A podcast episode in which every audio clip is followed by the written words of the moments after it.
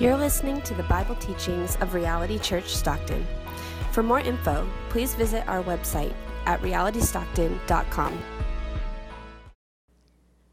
Our reading this morning is from Romans 3, beginning in verse 1. I'll be reading first in Spanish and second in English. We do this occasionally so that we are reminded of our global faith. It's a glimpse into eternity when people from every tribe, tongue, and nation will be gathered around our God's throne, worshiping Him together.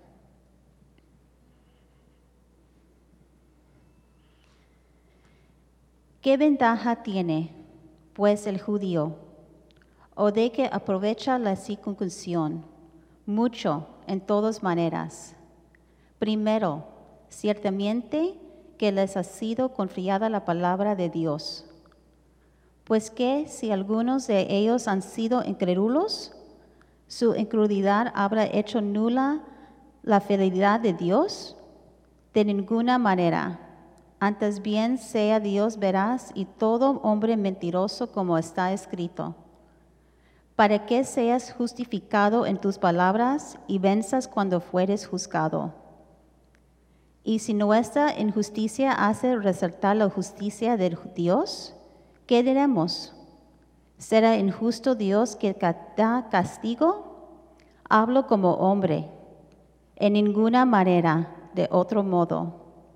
Como juzgaría Dios al mundo, pero si por mi mentira la verdad de Dios abundó para su gloria, porque aún soy juzgado como pecador. ¿Y por qué no decir, como se nos y como algunos cuya condenación es justa? Afirman que nosotros decimos, hagamos males para que venga bienes? Then what advantage has the Jew? Or what is the value of circumcision? Much in every way.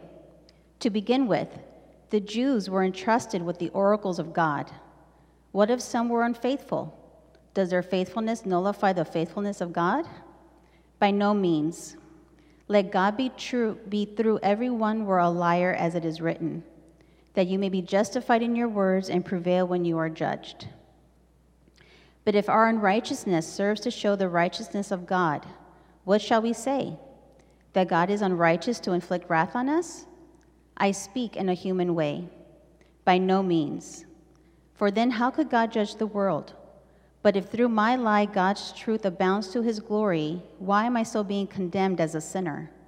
And why not do evil that good may come, as some people slanderously charge us with saying? Their condemnation is just. This is the word of the Lord.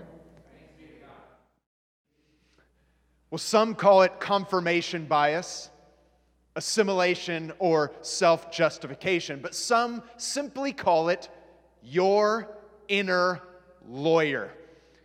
It's a phrase that describes this remarkable ability that we have to defend ourselves at any cost, even if we're wrong, even if all the facts point to our guilt.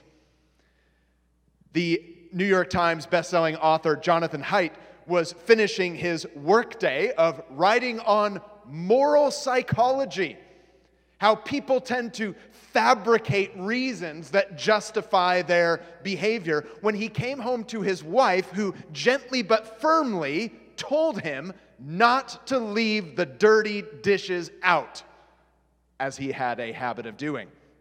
The problem was that before she had even finished her sentence, his inner lawyer was already at work. Listen to what he says. Even before I knew why she was criticizing me, I knew I disagreed with her. The instant I knew the content of the criticism, the dirty dishes, my inner lawyer went to work searching for an excuse. I then lied so quickly and convincingly that my wife and I both believed me. Now, if we're honest, and we should be this morning, we've all had this experience Though my inner lawyer has been on retainer since I was born, I remember the day that my teenage friend accused me of being conceited. She said, You're conceited, Tim Chaddick. I said, No, I'm not. And later that night, I remember looking for a dictionary because I actually didn't know what the word conceited meant. Uh, it means arrogant, by the way, just in case you wondered. But I continue to experience my inner lawyer on a daily basis. It could even be within church ministry.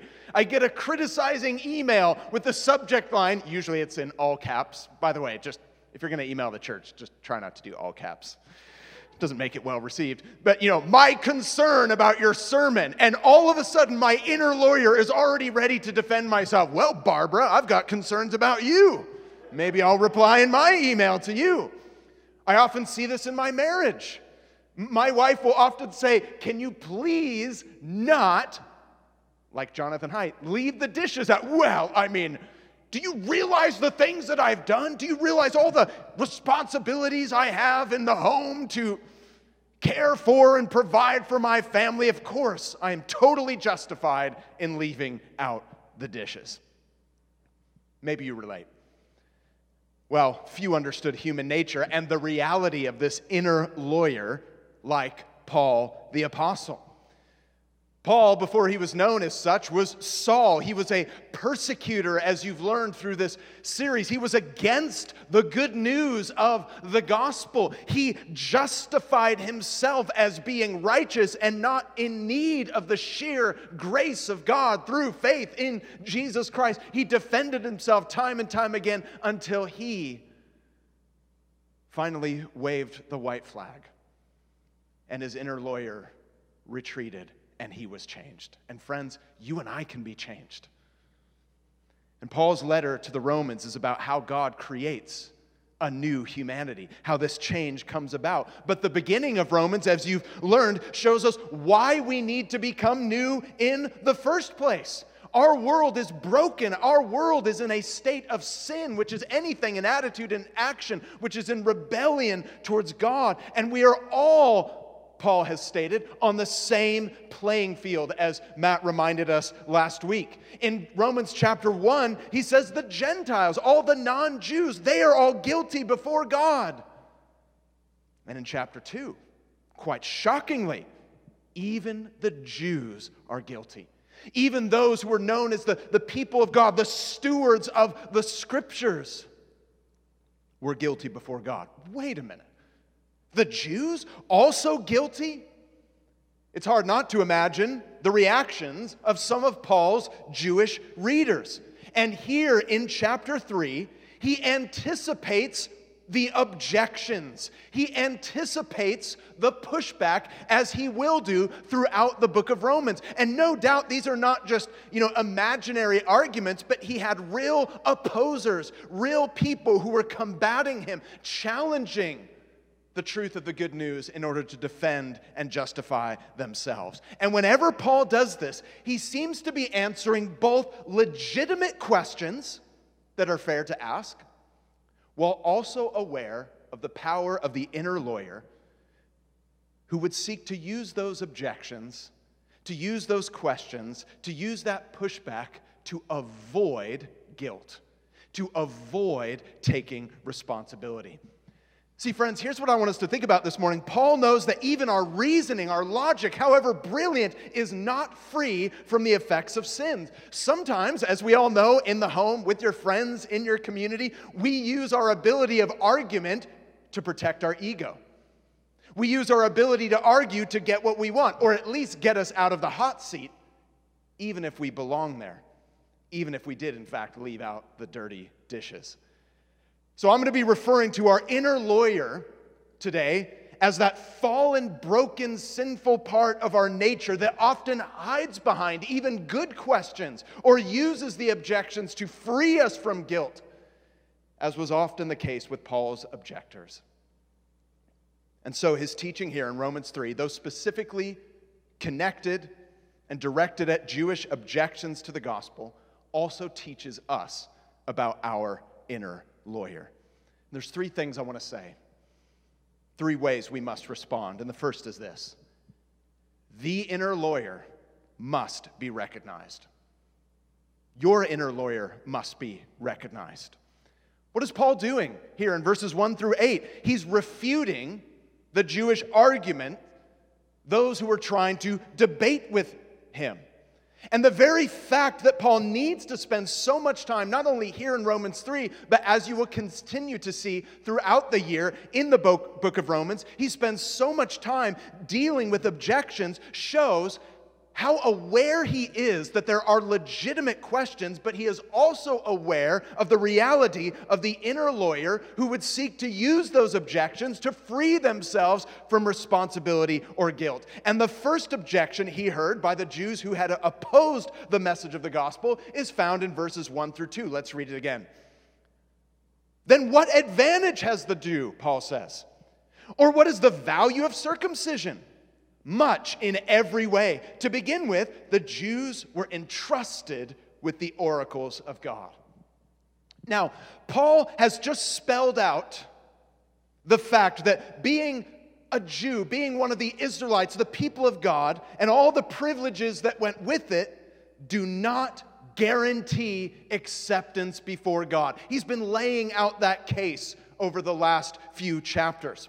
And so some of his opponents would say, well, what was the point then, Paul? If what you're saying about the, these, these, the Jewish people and the privileges that they had cannot earn us acceptance before God, then what's the point? What is the purpose? Surely there's a contradiction there, Paul. But Paul answers this objection by saying, What was the privilege? Much in every way. He affirms that there was a privilege, he affirms that there was an advantage to the Jewish people. First, God chose you, he's saying to his Jewish hearers, to be the custodians of God's word to the world. You got to hear the word of God firsthand. This is an incredible privilege and part of how God made himself known to the world. But here's the catch. But this advantage does not equal acceptance. That's what Paul's saying. This great advantage, however wonderful it might be, does not equal acceptance. Advantage from God does not equal acceptance from God or with God. See, one of Paul's arguments is that the Jewish people were called to be the messengers of God. But here's the thing they did not fulfill their role in rightly taking the message to the nations. That's what we read about when we read the Old Testament. So Paul's saying, why would you boast? Well, we're the messengers of God when you actually failed in the role. Why would you boast? He'll address this again later on, specifically in Romans chapter 9, 10, and 11. Many in Israel, as we see throughout the Old Testament, also had their inner lawyer in their hearts. They would often say, Well, we're the people who have the law of God. But oftentimes, as we read in the Bible, they were not walking in the law of God. They were not doing what the law of God required. It's one thing to know the law of God, which is great, but are you receiving the Word of God? Are you listening to the Word of God? Paul would say, Did you allow the law of God to humble you before God so that you might rely on His grace?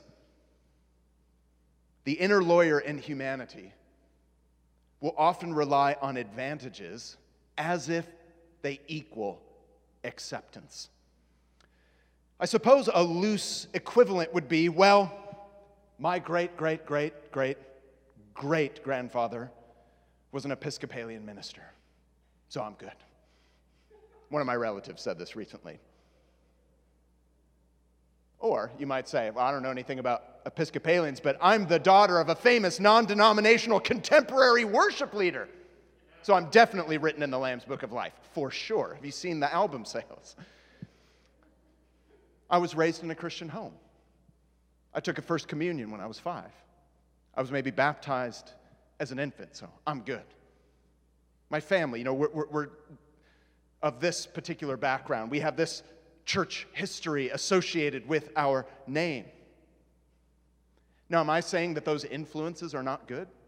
Maybe you were raised in a Christian home. Maybe you were maybe you had the advantage and the privilege of being raised in a home where the word of God was read. Is that a good thing? Absolutely. Will it serve you? Yes, but will it save you?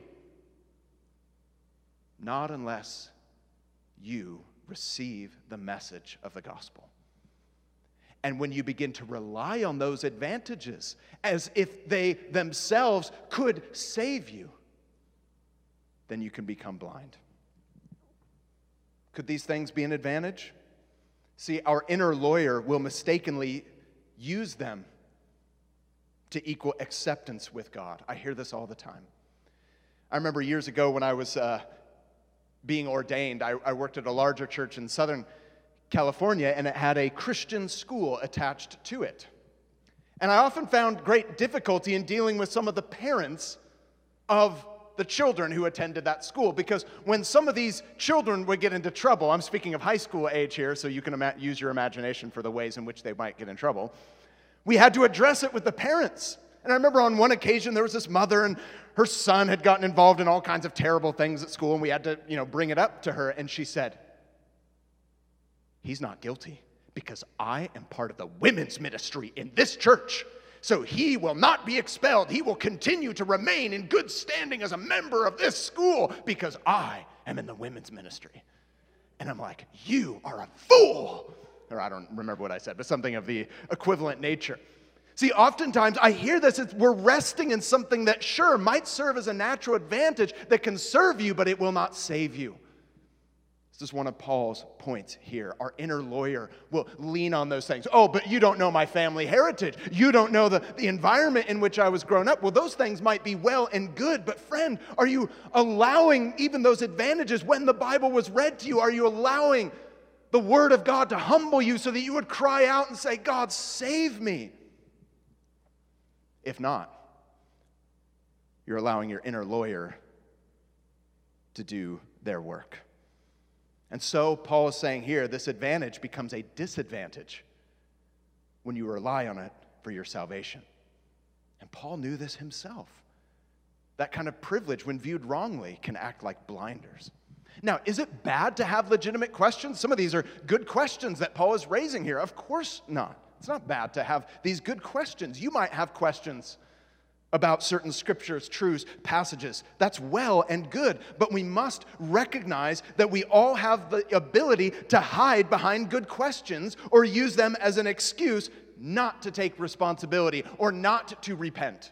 I remember before I was a, a, a, Christian, I remember hearing the gospel, hearing Christian truth, and I would try to point out contradictions, but I wasn't so much concerned in the, the logic of it, if you will. I was more concerned, like, hey, I don't want to be guilty. I don't want to have to repent.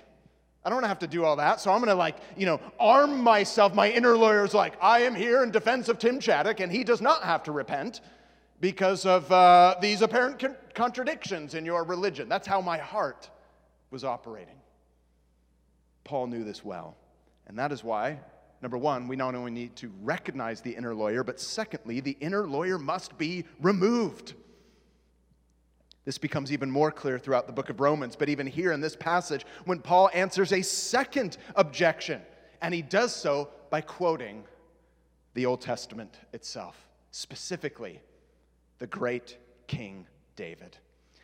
And he does so in answer to this question well, okay, if Israel failed in bringing forth God's message, that must mean that God has failed, right? Paul anticipates this objection he heard it before. Romans chapter 3, verse 3. What if some were unfaithful? Does their faithlessness nullify the faithfulness of God? Paul says, absolutely not. Now, this is a specifically Jewish objection, but I also hear similar objections today. Well, God can't be good because, after all, look at all those terrible Christians. Maybe you've heard that. Maybe you're saying that. It may be that today, one of the reasons why, if you're a Christian but you're not repenting of something that God is revealing, is because you're just simply pointing out the failure of other Christians. Yeah, God's convicting me of that sinful sexual relationship I'm in or the, the greed that I've allowed to, to foster in my heart. But, but I mean, look at them. Look at the rest of Reality Church of Stockton. I mean, come on. Like, surely I'm not as bad as that. I don't have to repent. Do you see? Because, like, why should I trust God if, if I can't even trust these people? Now, in no way am I minimizing the sins and failures of others, but dear friend, the unfaithfulness of others will never be a good reason to stop following Jesus. Paul's point here is the unfaithfulness of others will never nullify the faithfulness of God. And that's what he says in verse 4 by no means. Let God be true, though everyone were a liar. As it is written, though you may be just that you may be justified in your words and prevail when you are judged. So far is it from the case that human unfaithfulness undermines God's faithfulness, like John Stott, the commentator, says, that even if every single human being were a liar on the planet, God would still be true because he remains himself and he remains true to himself. And the Bible demonstrates this. The Bible does not hide human nature, the Bible reveals human nature. The Bible is not a book full of pristine heroes, but broken men and women. Maybe you've been given another idea. I, will never forget seeing the, if, if you've been around the Christian world for a while, you might have seen the Precious Moments Bible. Has anyone seen that? Precious Moments Bible, super cute. I'm like, why didn't they do a painting of like Samson and Delilah? Why didn't they do any little cute little pictures of the book of Judges? Why is it that when we retell the story of King David that we only talk about Goliath but not Bathsheba? Why do we only talk about his victory but not also his adultery? The Bible reveals human nature. And few people knew this like King David himself.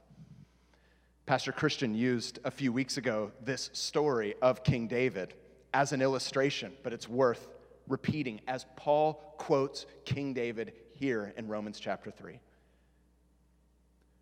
What began for Israel's king as a lustful moment turned into an enormous sex and murder scandal involving a woman, Bathsheba, and her husband, Uriah, who was a soldier in David's army. And while the soldier was away, David slept with her and sought to cover it up by having Uriah murdered. And if that wasn't bad enough, David turned a blind eye. He pretended as though he was not guilty. He allowed his inner lawyer, the posture of his heart, to defend himself, not willing to look at the truth. And it was not until the prophet, you could almost say an Old Testament Paul the Apostle, if you will, came and exposed the reality of King David's blind justification. And it was in that moment that King David repented and he fired his inner lawyer. David knew that day what we all know to one degree or another that we have this ability to sweep things under the rug and even make ourselves look better, but this must be exposed and it must be removed. And I should say at this point that this begins with us. Maybe you're listening right now and you're thinking, well, my husband needs to hear that. My wife needs, well, talk about inner lawyers. Like, her inner lawyer is like crazy. She should get paid like 350,000 a year. Maybe you're saying that of a friend, or maybe some of the people in, well, Reality Church Stockton, they've got their inner lawyers alive and well. But my dear friend, it is time for you to examine your own heart and ask, where is it that I'm blindly justifying the path that I am going down? Take your cue from King David. This quote that Paul uses here in Romans 3 is from King David's confession psalm. It's King David giving his marching orders to his sinful actions. It's him ending his wrongful defense of his sinful actions while acknowledging that God remains faithful. And it is worth quoting this psalm at length. Psalm 51, verse 2 through 4, David says, after firing his inner lawyer, Wash me clean from my guilt Purify me from my sin, for I recognize my rebellion. It haunts me day and night. Against you, God, and you alone have I sinned. I have done what is evil in your sight. You will be proved right in what you say, and your judgment against me is just. You know, you've fired your inner lawyer when you begin to, to agree with God. When you begin to agree with God about who He is, but also when you agree with God about who you are. and what needs to be dealt with in your own life. See, King David not only recognized his inner lawyer, but the need to remove this inner lawyer. Friends, this is repentance. This is what we were led in earlier that, that moment of, of confession of sin and then assurance of pardon. That's not just some part of random, like, oh, I guess we should put in a confession in our church service today. Friends, this is like, this is the real stuff. In that moment, when someone's leading us in a time of confession, we're agreeing with God and we're saying, to our inner lawyer, that voice in our own heart. It's like, you don't need to repent. Come on. I mean, you've, you've been to church. You've tithed. You even tithed in 2020. Surely you're righteous before God. You're like, well, I did give $10 from my stimulus check to Reality Church Stockton so they could buy some more hand sanitizer. But, you know, so therefore, I'm good. Hey, I'll be honest. In ministry, I'm like, well, I'm a pastor. So, I mean, surely I don't have to repent as much. There's like little voices in my own heart. What is that? It's my sinful nature. It's my little inner lawyer. Like, Tim, you're good. Just you just sit right there. You don't the, the Holy Spirit's convicting you, but that's for other people. That's not for you. You're good. Remember, you tithed. You tithed. You know, like when the lawyer goes to their client, they're like, You're good, you're good, you're tithed, you're just fine. I got this. It needs to be exposed, but also removed. Do you and I recognize that we have this ability within ourselves to blindly justify our positions? But David also notes that when he does and acknowledges his own unfaithfulness and the unfaithfulness of other people, that it will never stop the faithfulness of God. In other words, don't use the failures of others as an excuse to reject God. Maybe you're not yet a Christian. You're joining us this morning. And maybe you've realized that you have good questions, good questions that can have great conversations. And if you have questions about the existence of God or the, the reality or truth of Jesus Christ, the church staff would love to take those questions. Absolutely. We invite that, we welcome that. But I would also say this to you, and in many ways, I'm saying this to my former self. I would often use good questions as a way of hiding my bad pathway. Could that be the case for you? Yes, legitimate questions, absolutely. But don't hide behind them or resist the truth that God is revealing in your own heart. Or some of us are saying, you know what, the failures of others, the church, like, I'm just done. If anything, Paul's saying here, the unfaithfulness of people only highlights the faithfulness of God. Now, the way that we begin to remove our inner lawyers by saying, God, I am not the starting point of truth. Isn't it funny? Like, whenever you argue with God, we often talk about arguing with God, but isn't it funny how we always assume we're the ones who are right? and that God's like in the dock, and we're like, Well, God, I have seven counts against you. And God's like, Oh no, what am I going to do? How could I possibly defend myself? And like, Ahem. Remember when I prayed for a pay raise, you know, three years ago? You didn't give that to me, so that's point number one on your unfaithfulness list, oh God. It's like, it's, it's as if we're like cross examining God. But Firing your inner lawyer, removing the inner lawyer, means what Paul says later on. I don't want to skip ahead too much, but Romans 9, 10, 11, Paul, concluding his argument, says, Who are you, oh man, to talk back to God? Like, you didn't create the world. You didn't save the world. You're like, this is not about your glory, it's about God's glory. Removing your inner lawyer means, God, you're the starting point. You are the standard by which I am measured. I'm not measuring you according to my standard. I'm not measuring the other members of Reality Church of Stockton or all of Stockton in general against my standard. God, your standard is the starting point for truth. I'm not going to measure this on my own inclinations, my attitude, or my own experience. I'm not going to be, as Paul says later in Romans, wise in my own eyes. That's what's happening with the inner lawyer. The inner lawyer, your heart, is trying to be wise in your own eyes. The inner lawyer must be recognized. The inner lawyer must be removed. But many people say that. Even like secular sources out there will say, hey, you've got an inner lawyer, you need to deal with them, but what's the solution? And that's what I want to draw your attention to here. Third, the inner lawyer must be replaced. Not even our sinfulness can stop the faithfulness of God. And as you can see, what's Paul doing here? He's answering these Jewish objections that keep them from receiving the truth by showcasing that God is the hero of the story. He is the one in whom we should trust. And he highlights this by answering a third objection. Okay, then, someone might say, or our hearts might say, if you're saying that even my sin and failure can highlight God's faithfulness, then isn't it wrong for him to judge me? So he anticipates this argument in verse 5. But if our unrighteousness serves to show the righteousness of God, what shall we say? That God is unrighteous to inflict wrath upon us? I speak in a human way. Paul recognizes that this is a ridiculous argument. He recognizes that this is just like a, a funny little defense mechanism.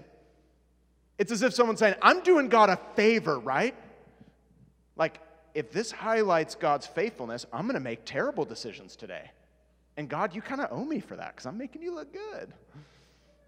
Paul goes even further in verse 7 and 8 at the end of our text. But if through my lie God's truth abounds to his glory, why am I still being condemned as a sinner? And why not do evil that good may come? As some people slanderously charge us with saying, here's his conclusion their condemnation is just.